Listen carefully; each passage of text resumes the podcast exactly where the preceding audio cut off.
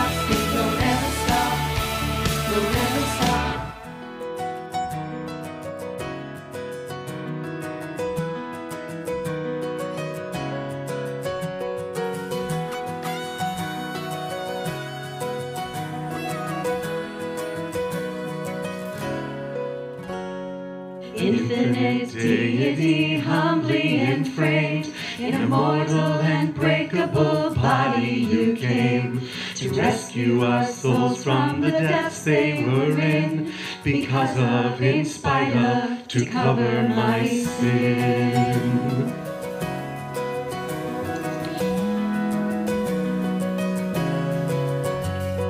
Master and servant together in one, come to redeem what our hearts had undone. Savior of all, come together his kin, because of, in spite of, to cover my sin.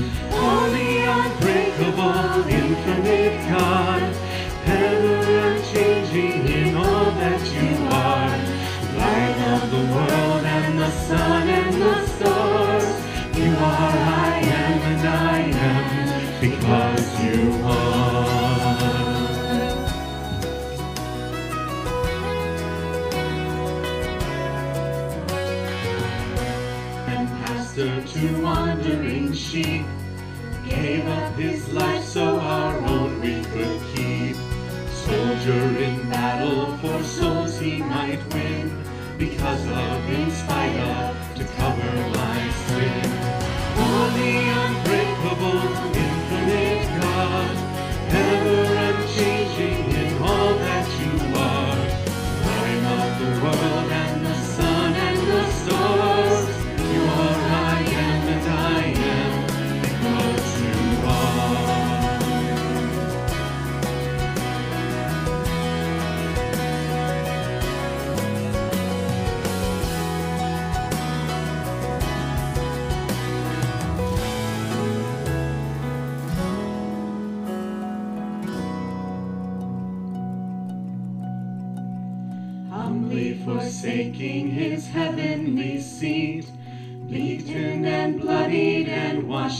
life.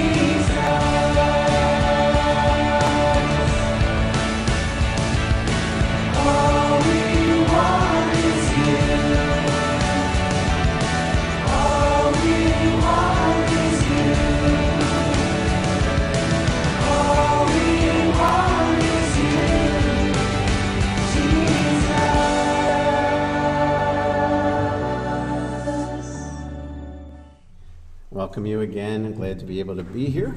And uh, for those of you that brought jackets, I'm sure you're very thankful for that. Psalm chapter or book or chapter uh, Psalm 84 verse 5 says this.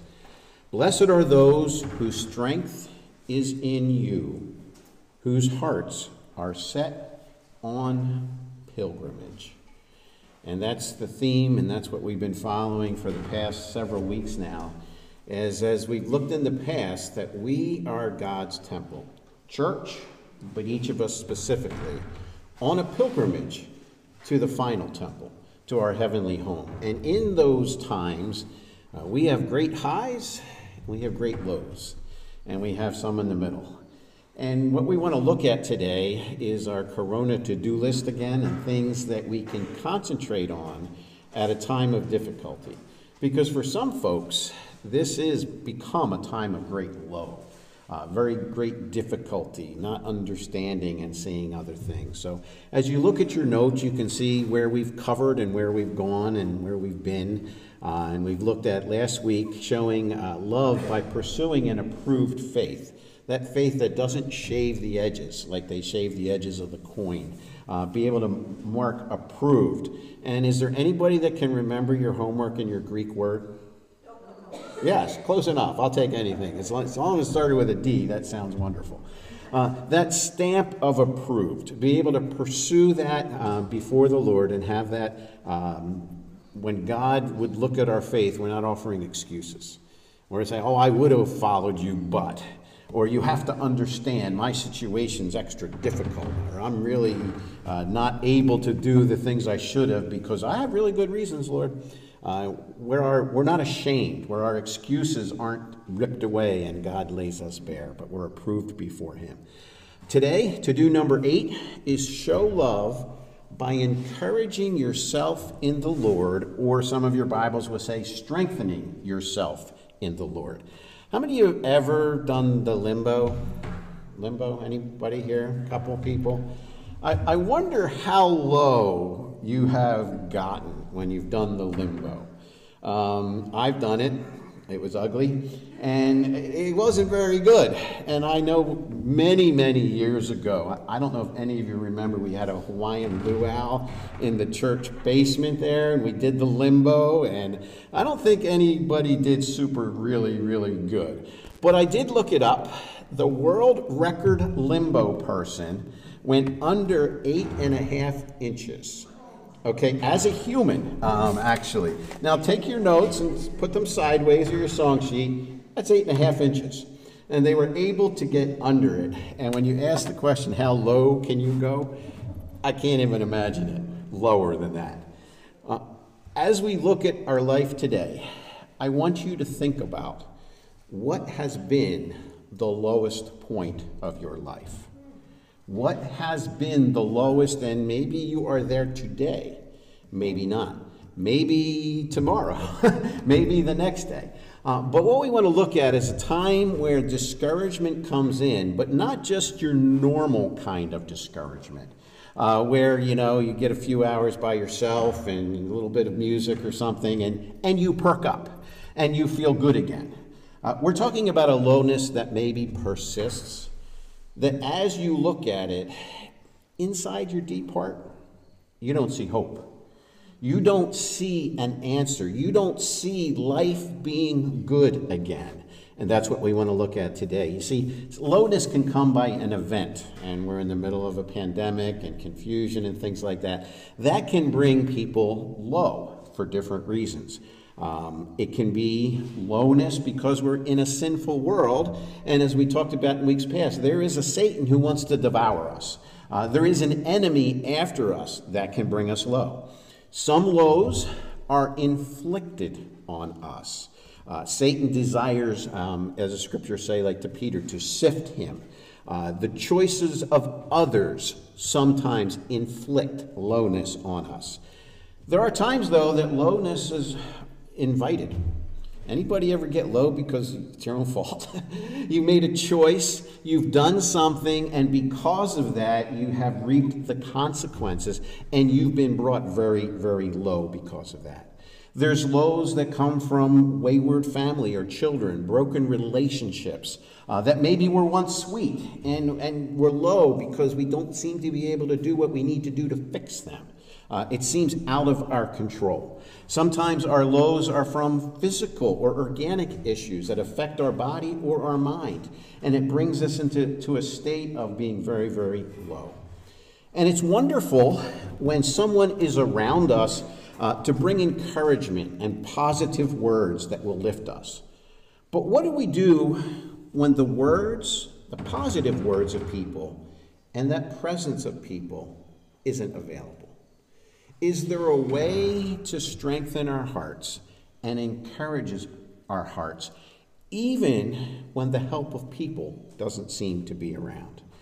As we read 1 Samuel in chapter 30, we're going to be looking a lot in 30, chapter 30 today. We read these words. Now, when David and his men came to Ziklag on the third day, the Amalekites had made a raid against the Negeb and against Ziklag. They had overcome Ziklag and burned it with fire, and taken captive the women and all who were in it, both small and great. They killed no one, but carried them off and went their way. Now, this verse is not real encouraging. Uh, if you were participating in it, you would say this could really bring you low if you lived in Ziklag. This is not a good thing. But I want to give a little bit of an explanation about David because we're looking to David today and perhaps arguably what was the lowest point of his life and how he got there. Uh, so some of the background in it uh, comes in chapter 27, and you really have to go back to chapter 26 to read it all the way through to see what brings David to his lowest of low points. But in 27, verse 1, we read, Then David said in his heart, Now I shall perish one day by the hand of Saul. There is nothing better for me than I should escape to the land of the Philistines. And if you know anything about Bible history, that doesn't sound like a good place to live. Uh, then Saul will despair of seeking me any longer within the borders of Israel, and I shall escape out of his hand. So, to put it into context and what's happening here, if you read all of chapter 26, you're going to see one of the greatest high points of David's life. Uh, he was on, he was fleeing from Saul, but in this particular time, uh, in the evening, Saul's camp was asleep, and Abner, his general, was sound asleep. And, and it was uh, Abishai and David snuck into the camp, and if you know that story from years gone by, and, and, and Saul's spear and his water jug were, were right by him. And, and Abishai said to David, Here's your chance, kill the guy. And David says, I will not lift my hand up against the king's anointed. and he wouldn't kill him, but he took the spear and he took the water jug with him. I mean, this is like a great victory. This is huge to see God intervene. And it says God even um, put an extra deep sleep on Saul and his army so they wouldn't wake up. And some of you are like, Can I get some of that sleep? I'd love to have some of that super deep sleep. Uh, so, so as they do this, David from the outskirts kind of yells into Abner and said, like, kind of taunts him a little bit. Like, Abner, I, I don't think you were doing your job very good last night because look what I got. Uh, and, and Saul, seemingly, at least on the outside, is repentant and thankful to David. And as the chapter ends up in chapter 26, it seems like Saul is kind of saying, All right, David, you win. I will not keep chasing you. Enter verse 1 of chapter 27. Then David said in his heart, a lot of times our hearts can be very deceiving. They can whisper things and say things that are the voices of the enemy more than the voices of God. Um, have any of you ever had that problem where you just talk yourself into difficulty and, and you imagine things and you think, well, what if this and what if that? And I think that's kind of what's happening with David here. He's looking at the situation where Paul, eh, Saul, if he could be believed, was going to back off some. And he had actually said to David, You're going to succeed in whatever you've done because of the way you handled this and the kind of person you are. But as it turns out, David's like, I'm going to go live with the Philistines now. Bad move. It's almost like saying, after living in Michigan and our family's been here, there's nothing better for me to do than to go back to New Jersey. I know what that would mean. That's not a good thing. I don't want to live there. Uh, it, it's not a place of blessing, and it would be just kind of like running away, and that's what David's going to do. So as he heads out, he had been on the run from Saul for many years. And as he takes off, is like he doesn't see the hand of God. He doesn't feel the hand of God at this point. He just takes off and goes to live with the Philistines. Uh, he goes with 600 of his mighty men or sympathizers uh, that he had kind of gathered along the way. So they go into the Philistine land and they kind of ask for a place to live. Where, where can we live? We don't want to live in the, in the uh, royal area because we don't deserve that. We're kind of outsiders. Just give us our own little space and we will serve you. Now, David had tried this previously in his life, and it didn't go well. And if you know the story uh, of David, how he uh, had to act like a madman to be able to get a, out of the situation, well, he comes back now to the very same person uh, that he had done this with before. But he's, he's kind of putting himself out there as a potential servant of this Philistine and, and, and this uh, king of the Philistines, or one of the kings of the Philistines. So he fled uh, to the enemy with his men, and he becomes almost like a sort of policeman or a bandit in the area. And as he goes, he's given the job, or he's supposed to help uh, make his, his uh, Philistine lord rich. So what he does is he goes out as a bandit, and he's supposed to be kind of policing the area, but and, and kind of attacking his own people, Israel. But he doesn't really do that. He goes out and he attacks some of the Philistine areas and gets in skirmishes, brings back the wealth, kills people, and then when when the general comes to him, he says, "Well, you know, um, Achish, what I did really was I attacked Israel." But he didn't. He really attacked Achish's people, the Philistines. So he's kind of like a double agent here. And this isn't like the highest point of his life in any way, shape, or form. Uh, he did this for one year and four months as he was living there, raiding for Achish and making him rich. So as the spiral continues and we see what happens next, war breaks out between Israel and the Philistines. So you have David living in enemy territory, kind of being like a double agent, but now these Philistines are supposed to go to war against David's own people. That's kind of like between a rock and a hard place. What do you do if you're trying to play both sides of the fence? You're hiding from your own people because you're afraid of Saul, and you're also not really dealing well with the people that you're living with right now. So war breaks out in chapter 29. You can read about it. Uh, David has all of his army and his men fall in with the Philistine lords to be counted, I guess, as they're about to go to battle. So they're all in the back, kind of, saying, okay, we're going to go fight against Israel, our own people. Now, we don't really know, and the scriptures don't tell us what David was going to do. Uh, was he really going to fight his people, or was he going to kind of do what he's been doing all along and then turn and fight against the Philistines? The scriptures really don't say because it doesn't get it that far. The Philistines look and see what, what are those Hebrew guys doing in the back there? Uh, they're not going to go fight with us because we can't have any confidence in what they will do or what they won't do. So David gets rejected even by his own enemies. They're saying, You go back to Ziklag. You're not going to fight with us. And Achish try to, you know, gets in there and uh, vouches for David a little bit, but the Philistine lords say, We'll have none of that. You have to go back to where you came from. At that point, enter the Amalekites. These were enemies both of the Philistines and of Israel, uh, not good people. Uh, and in that time, while David was away having his troops counted, while he was away there, the, the Amalekites came in and that verse that I read at the very beginning, the burning of Ziklag and the taking away captive is what took place. So David comes home and found and finds that his temporary home, the place he was hiding, had been burned to the ground. Everyone that they loved had been stolen away. That is pretty low. Everything you hold dear, everything that you own is now gone. You have nothing. And you would think that was the lowest that you could ever go. And we read these verses in verses 3 and 4 of chapter 30. And when David and his men came to the city, they found it burned with fire, and their wives and sons and daughters taken captive. Then David and the people who were with him raised their voices and wept until they had no more strength to weep. That's low. Have you ever been there? That you've cried every tear you could cry.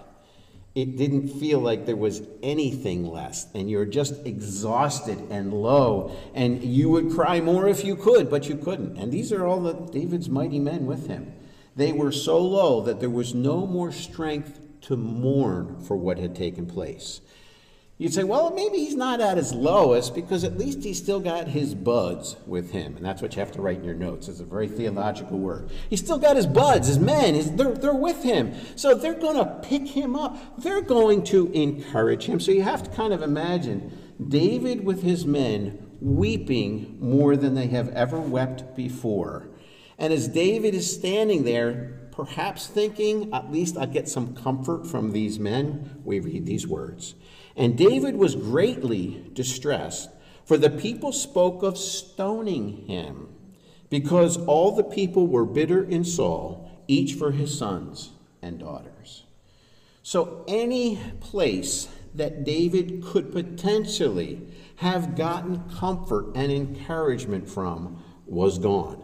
He could not go back to the, or he couldn't go to the Amalekites. They had just stolen his whole family. He couldn't go to the Philistines, they were killing his people. He couldn't go to Israel because there was a price on his head. He was a wanted man. He couldn't go to his friends because they were as discouraged as he was and blaming him for it. That's it. He's low. There is no place on earth for him to draw comfort from. And this is where the story of David turns in a dramatic kind of way. And this is the same way that our story can turn when we're low like that as well. And this becomes the essence of joyous living to be able to see what David sees. And it's to have a relationship with God, not dependent on circumstances. And you can fill that in in your notes. Not dependent on circumstances. It's not so hard to have a faith when God's giving you things. And I'm getting stuff and it's going well. That's, that's not really that hard to be connected with church and have everything going well because I'm getting, I'm getting, and this person's help. Ah, this is great. I love it. It's like a potluck dinner every day. Uh, you know, this is great. I'm loving it. But when things start to change and I start losing things, it's kind of like Job's friends just curse God and die. It's, it, if he's not giving, then why are you even following him? Because it, that kind of faith is looking at circumstances. And when circumstances turn, so does that person's heart. So we need to have a kind of faith, even during COVID times or any time, that gets beyond the circumstance that I'm in and draws strength from somewhere else. And there's three quick things about David that you can read from his response and what he says there. Because the key thing is, we read these words but David strengthened himself in the Lord his God. You don't see that kind of speech in the chapter before or the chapters before that because God's kind of been pushed away. But when there's no other place of encouragement in the world for David, he said it says in the scriptures, but David strengthened himself in the Lord his God. First thing about David is he kind of owned his own soul. He owned his own soul. He took responsibility for his heart spiritually before the Lord. I've seen very many people when times get tough and, and, and, and their, their life begins to tank, it's never their fault. It's always somebody else. And as you talk to them, they're angry at this person and angry at that person. And the church didn't do this, or my friend didn't do that, my parents didn't do that. And it's really at the bottom of everything. They don't think it's their fault, their problem, because it's, it's all happened to them. See, there has to become a place, if I'm going to have a joyous life, where I own my own heart and I take responsibility for where I am, what I've done, and what happens, and I say, Lord, you are the changer of all of that. You are the forgiver. You are the one who enters into the mess that's been inflicted or I've invited. And as I do that, I will own what I've done and where I am. You know, if you think about, it'd be fun to list all of the possible things David could have done at this low point in his life. I have a couple, like, he could have just gone to bed and slept for a few weeks and just not even got out of bed, just checked out of everything. He could have gone to Amazon.com and bought stuff and made himself, I'm low, I'm low, I'm going to go buy things. He, he could have gone to the local chocolate store and just shoved chocolate in his face until, until he couldn't eat anymore. He could have become angry. He could have done a lot of different things. But he did the only sensible thing at this point he encouraged himself in the Lord. David also knew where strength was. Where strength was. You will hear people tell you, you've got to draw from your inner strength. You've got to get down inside your heart and, and pull all you can and all that you have, and your own strength will get you through. Uh, that's not true. And that doesn't work at all. You see, I used to think uh, that Christian life was you follow Jesus and you become stronger as a person as you go. And I don't think that's the picture that Christianity has. It's no, you don't get stronger. You're going to be as weak as the day you came to Christ. You have just learned to depend on His strength. And the growth in the Christian life is kind of twofold. One is I really see how crummy I am. And I see more crumbs as time goes on, and sometimes they're giant cornflakes. You know, I see the sin inside of me worse than I ever saw it. But I also see my own inadequacy. I see my need of Him more than ever. So if I'm going to have strength, it's going to come from Him. It's not coming from me, it's not coming from a self help book. And sometimes it doesn't necessarily even come from other people because they have troubles too. And they might need encouragement themselves. And the third thing about David is that he knew that God was with him, number one, but he also knew that God was for him. God was for him. I know many believers would find a great change and a breakthrough in their heart if they believed from the bottom of their soul that God was on their side. They feel like God somehow forgot them has forsaken them and, and, and they're really not, God's not really, really in love with them. God's tolerating them. And that he's really not a good God because if he was a good God, he would do this right now. And he didn't do it. So they may not vocalize it, and they may, but they may not. But inside, there's anger, there's bitterness because they haven't been convinced that God is a good God and is really for them. In the book of Job, we kind of hear some echoes of that here about God being for us. Job said in Job 13 15, Though he slay me, yet will I trust him. This attitude is what saw Job through. Believing that God is good, even though right now it looks like he's trying to kill me. Though he slay me, yet will I trust him. He didn't understand anything about his situation, no clue whatsoever, and felt, he felt that God was against him, not for him. But at the same time, he knew through the eyes of faith that God was for him. So that enabled him to say, Though he slay me in everything I see and feel, I will trust him because I know that he's for me. I know that in my heart. If you remember Satan, when he had his charge against Job, he said this Then Satan answered the Lord and said, Does Job fear God for no reason? Have you not put a hedge around him and his house and all that he has on every side? You have blessed the work of his hands, and his possessions have increased in the land. But stretch out your hand and touch all that he has and he will curse you to your face. Basically, they're saying, Job, is, or Satan's saying, Job is in it for the stuff. You take the stuff away, Job will not follow you. He will turn and go the other direction. Job, Job's reply, though he slay me, yet will I trust him, rebuffs Satan's accusation. Basically, Job is saying, though God should pull down every hedge around me in my life and lay me bare as the wilderness, yet I will cling to him with the firmest of faith. That's quite a big deal. To be able to say, if everything that is a hedge around me is taken away, I will not be moved. That is faith beyond circumstances. See, when our heart cries out something like, if I only knew why this was happening, I would be okay. Now, I wonder if that's really true. But we say that. Uh, and that's kind of like, I will lean on my own understanding of the situation for the degree of comfort that I have in my life. And you know, I don't see any place where God says, in order for you to be happy and joyous, you need to understand everything I'm doing. I don't see that anywhere. And God never puts our understanding as the key factor in joy or being able to deal with a low, low situation. See, when comfort comes from what I understand and how much I get, that's very shallow and short lived.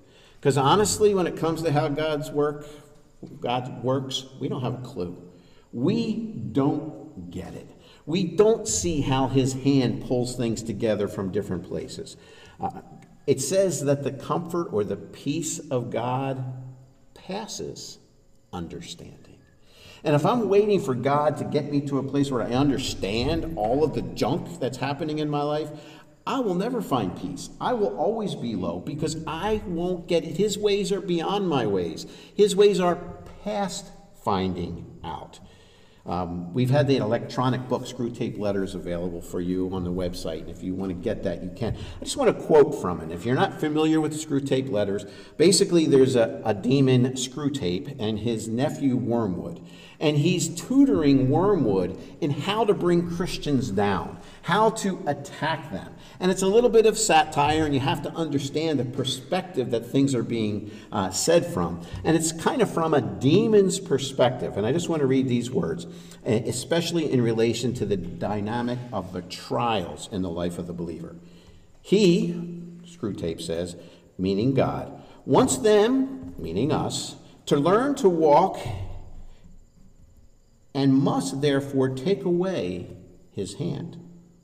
And if only the will to walk is really there, he is pleased even when they stumble. Do not be deceived, Wormwood. Our cause is never more in danger than when a human, no longer desiring, but still intending to do our enemy's will, looks around upon a universe from which every trace of him, God, seems to have vanished, and asks, Why has he forsaken me? And still obeys. That's Job. Though he slay me, yet will I trust him. And you can't do that if at the core of your being you are not convinced that he is for you, that he is a good God, and that he has your back, and that he is growing and nurturing you, and in ways that you will never understand, he's bringing all things after the counsel of his own will for our good, our character growth, for the good of others. And even if I don't feel it, even if I can't see it, I need to know it, especially when I'm at the lowest points. Because when I'm at lowest points, if I go by what I feel, if I go by what I see, I will be forever down and low. But when I strengthen myself like David in the Lord, I see God as good. I see him as the one that can help me. Spurgeon said this There is a great appropriateness in our trusting while God is slaying us. Those two things go well together, though it may not so appear.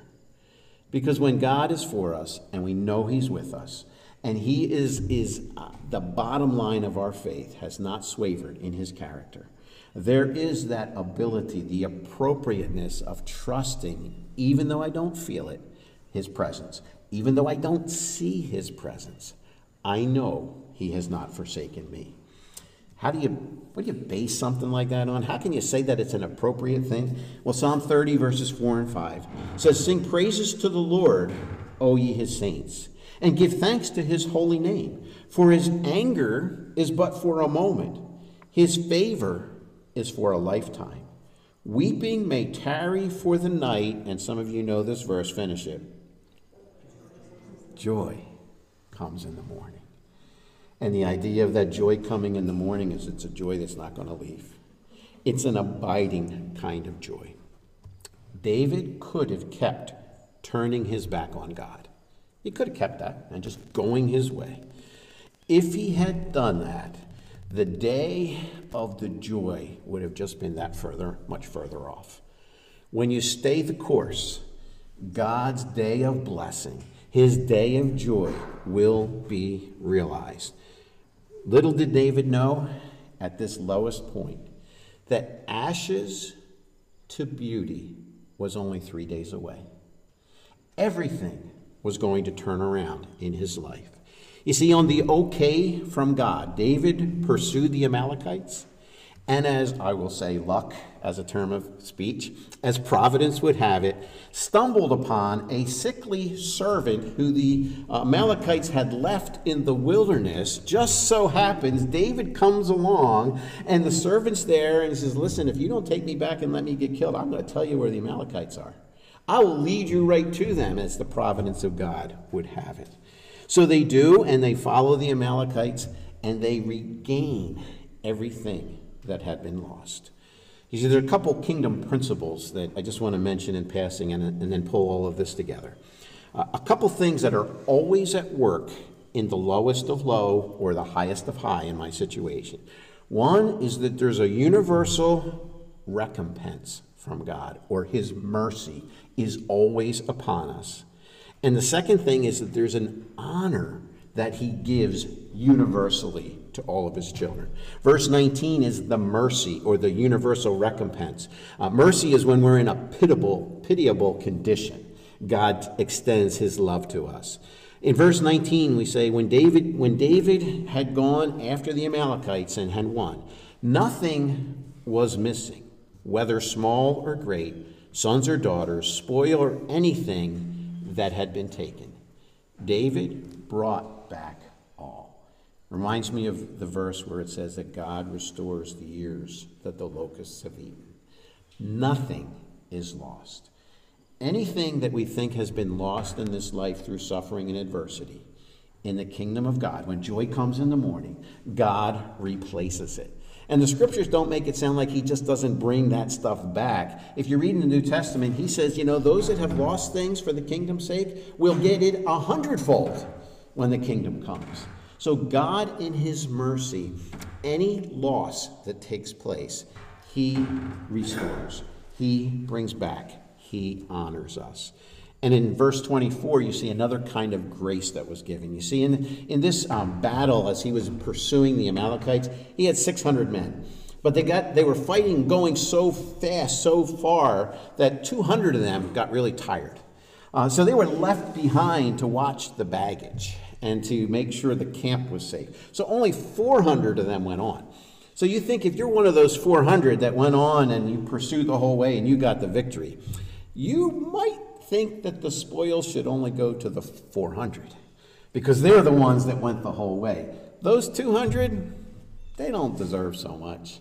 They didn't do as much. And this is where the universal honor of the kingdom of God is pictured. Uh, For as his share is, David says, who goes down into battle, so shall his share be who stays by the baggage.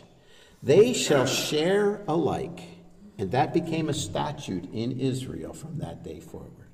So not only was the mercy universal and everybody got back everything, the grace was universal as well because in the kingdom of God, some plant, some water, some have roles that are public, some have roles that are private. It doesn't matter. God's grace is lavished upon watching the baggage or fighting the battle. It's all part of his kingdom plan. So as we kind of pull some of this together and, and think of ourselves at our lowest of lows and drawing strength, encouraging ourselves from God directly when others may not be able to. A couple things are apparent, and you see little glimpses here of God's providence in David's life, even at the low time. In the first, first thing you can see, in the battle with the Philistines, Saul's three sons, the three major heirs to the throne that looks like they legally could have been, all died along with Saul in that battle, clearing the way, for the most part, for David to be able to go to the throne. Because of the rejection from the Philistines and David being forced 50 miles away, uh, David was so far away, he couldn't have been blamed for the death of Saul which would have looked like he was usurping the throne. It could have looked like he could, he could have easily become, I should say, a hated man by all of Israel for killing the king. But God says, you know what? In your lowest day, I am working some wonderful things that you can't see. In fact, I'm going to remove you far enough so that you can't even be blamed for what's going to happen in that battle that really is going to help you get to your kingdom and, and for you to become king. And not only that, the rejection of the Philistines, which brought David so low, and it's like, how anybody left, got him back to his hometown, or his, his temporary town, I should say, in enough time for the trail for the Amalekites to still be hot. In other words, if he had actually gone to battle, it could have been months before he got home. The Amalekites would have been so far away, he may never have seen his family again. But because of this devastating situation, God was protecting and providing for the future. So he could, on a hot trail, still pursue the family and get everything back again. This rejection, this horrible low, was actually used by God to provide something even better and more gracious in the future. And that is a wonderful principle of the Lord. Whenever I'm in a low situation, God never allows anything that doesn't help provide for me or protect me. Provide something better for the future. Richest of blessings are often disguised as very dark days. God is at work. He is a good God. Many years ago, when I was a um, teenager, I loved auto racing, and I told you before stories of sneaking into Mario Andretti's pit and things like that. This time we were at the Trenton 200 in New Jersey. Uh, great race, it was wonderful, probably about 20,000 people there. And they're going to have a drawing for free tickets to the Charlotte 500. 20,000 people, all with their tickets out looking at the numbers, waiting to see. And I get my ticket out, 20,000 people, and I'm looking and we're following each number as they read them real slow. Guess whose number got picked? It was me. Out of all of those people, and you should have seen the dirty looks I got from the old race guys, and this young teenager gets tickets and an all expense trip to the Charlotte 500, and they're like looking at me. I'm like, it's me. I'm the one who gets the, the, the gracious gift and gets all this wonderful stuff. And I was one out of 20,000, and I got picked. Why do I say that? Because every morning, God is holding a drawing. He's saying, Who am I going to show grace and mercy to?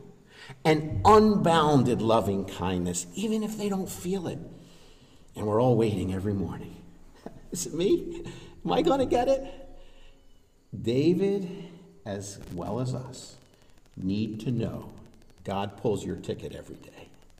Every day he pulls your ticket. When it's time for grace and mercy, he pulls it out and it's your ticket number.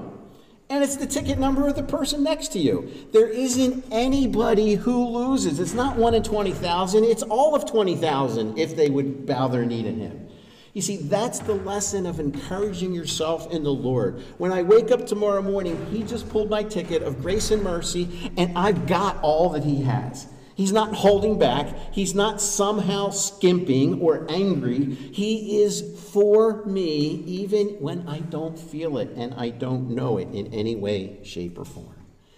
Well, if the sun were to come out right now, we were to all step outside and just let it come down on us and feel the warmth of it. You could legitimately say, This is my sun. My sun is shining on me. And the person next to you could look up and say, No, that's my sun. It's shining on me. And the next person could say, No, that's my sun. It's shining on me. Are they right? Shining on everybody. You see, when it comes to God, you need to know that He is your God.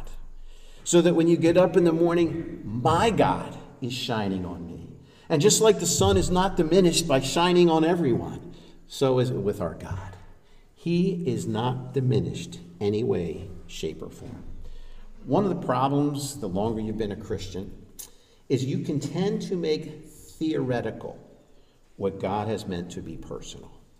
So, in other words, if I give you the theology quiz, is God a good God? Of course, God's a good God. Let me tell you all the reasons He's a good God. I've been in church, I've been in Sunday school, and He's good because of this attribute and this attribute. And you can theoretically give all the right answers. It's like the child who's asked any question in Sunday school or children's programs. What's the answer? It's always Jesus. You know, you just give it. And I know that one teacher was talking one time, what, what climbs a tree and eats nuts? And the kid's like, I think it's squirrel, but I'm going to say Jesus. That's theoretical. You, you just know certain things are supposed to be said, but down in your heart, you don't necessarily believe them. God and his character, the fact that he is your God, that he pulls your grace and mercy ticket every single day, is not theory. It's not the right Sunday school answer. It is who he is. He meant it to be personal. When you get up tomorrow morning, say, My God, thank you for pulling my ticket of grace and mercy. When you're at the lowest of lows, that's the encouragement you need to have. To know that God is for you and with you, and that He is a good God not an absentee father, not somebody who just doesn't care. He is full of grace and mercy. His loving kindness endures forever. Father, help us in our difficulties. Help us in our lowness. May our strength come from you, regardless of how we feel, regardless of what we see. May we say with Job, even if it looks like you're slaying us, we will trust you because you've pulled our ticket. In Jesus' name, amen.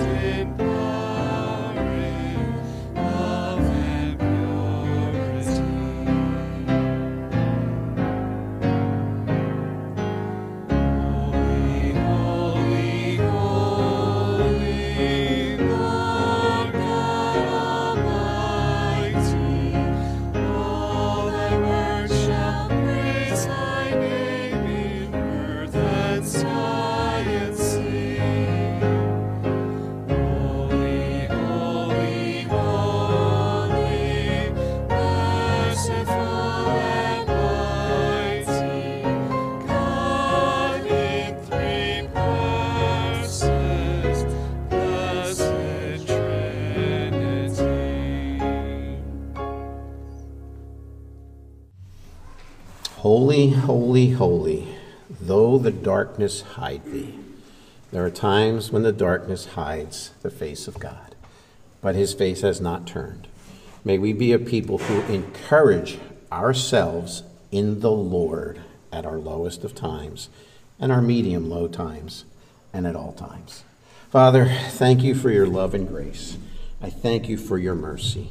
I thank you that even when we don't understand and can't see anything good, and, and our hearts are just faced toward the ground, that you are there to pick us up and to strengthen our hearts in who you are. Thank you for teaching David that. Lord, I pray that you will teach us that every day that we live. In Jesus' name, amen. Thank you for coming.